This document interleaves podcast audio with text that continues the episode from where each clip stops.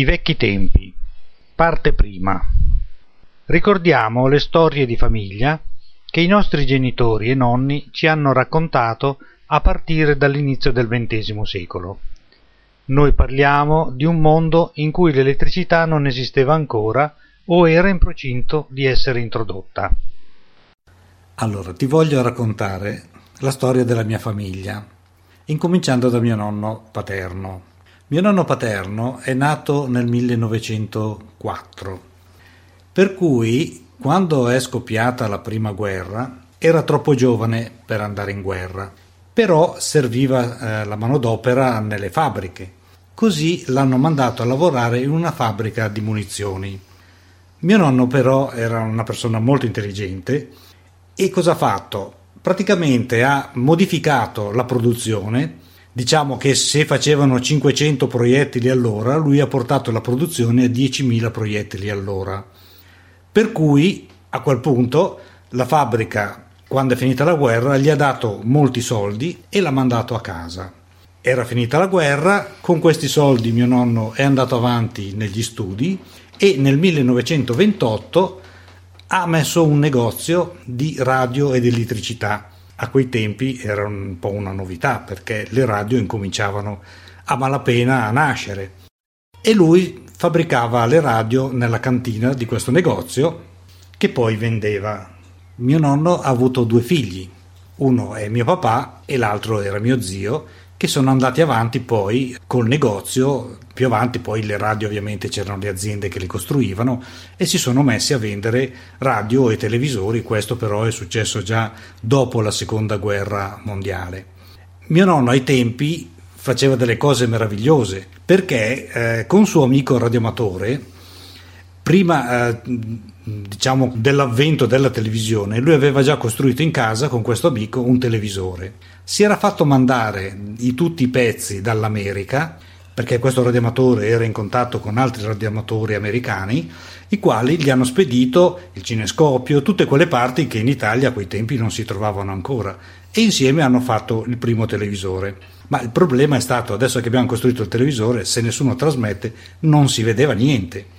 Hanno dovuto aspettare che la RAI di allora incominciasse le prime trasmissioni da Torino e a quel punto sono riusciti a vedere le prime immagini, poi è arrivata la televisione commerciale e basta, a questo punto vendevano solo televisori costruiti dalle aziende. Il negozio c'è ancora oggi, perché poi è andato avanti mio zio, mio padre, anche lui ha collaborato fino a un certo punto, finché poi eh, quando è morto mio zio il negozio è stato venduto, ma io avevo già un'altra attività sempre inerente al, al campo dell'elettronica. Vabbè, quello me lo racconti dopo, ma quel negozio che dici tu è quello che mi dice la mia amica Stefania che c'è ancora con tutti i mobili vecchi? Sì, il negozio pensa è rimasto intatto ancora oggi dal 1928. Aveva tutto l'arredamento in legno con i vecchi cassetti e in quel negozio lì c'erano di quei cimeli che purtroppo hanno buttato via a mia insaputa, che erano veramente belli, cioè cose appunto dell'epoca degli anni 30 e mio nonno ne aveva tantissime, aveva una cantina piena di quei vecchi grammofoni che avevano, sai, quel trombone sì, in certo. ottone, erano veramente belli, tutto hanno buttato Ma via. secondo me non è che li abbiano buttati via, li avranno imboscati. Adesso, almeno, a mano a mano che passa il tempo, si capisce che queste sono cose di valore e non si buttano più via. Ti ricordi quando siamo venuti in questa casa?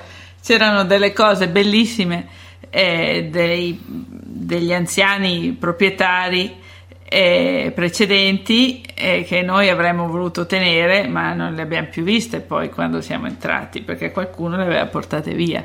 Quindi non è che non si sappia che sono cose di valore. No no no no non è così.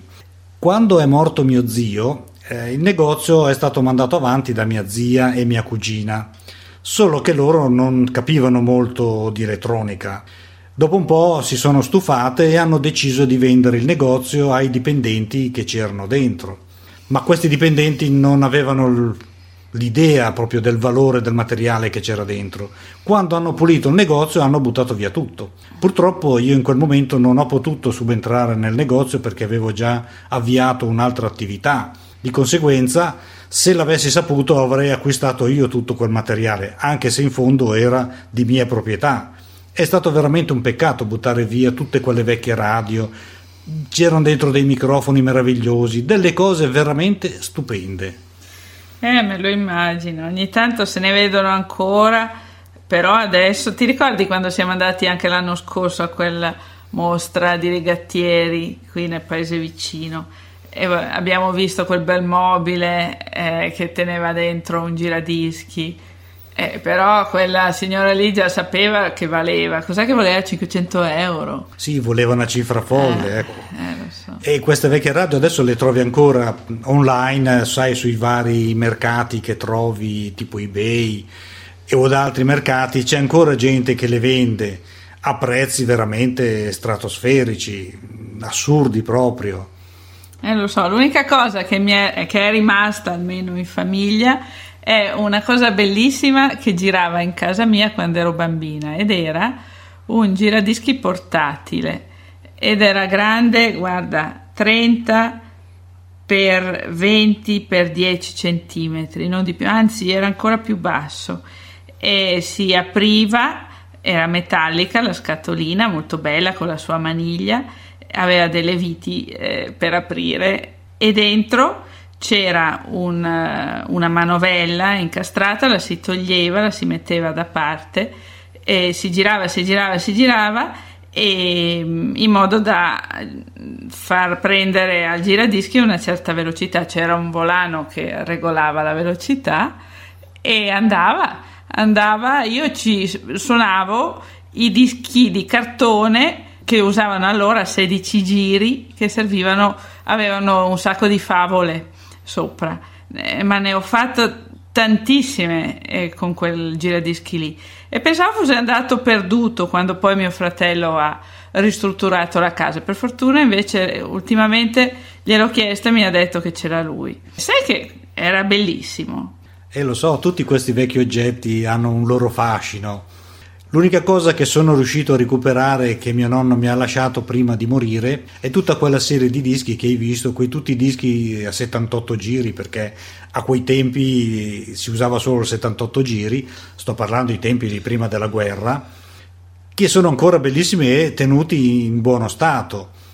Li ho tutti lì, è l'unica cosa che mi è rimasta.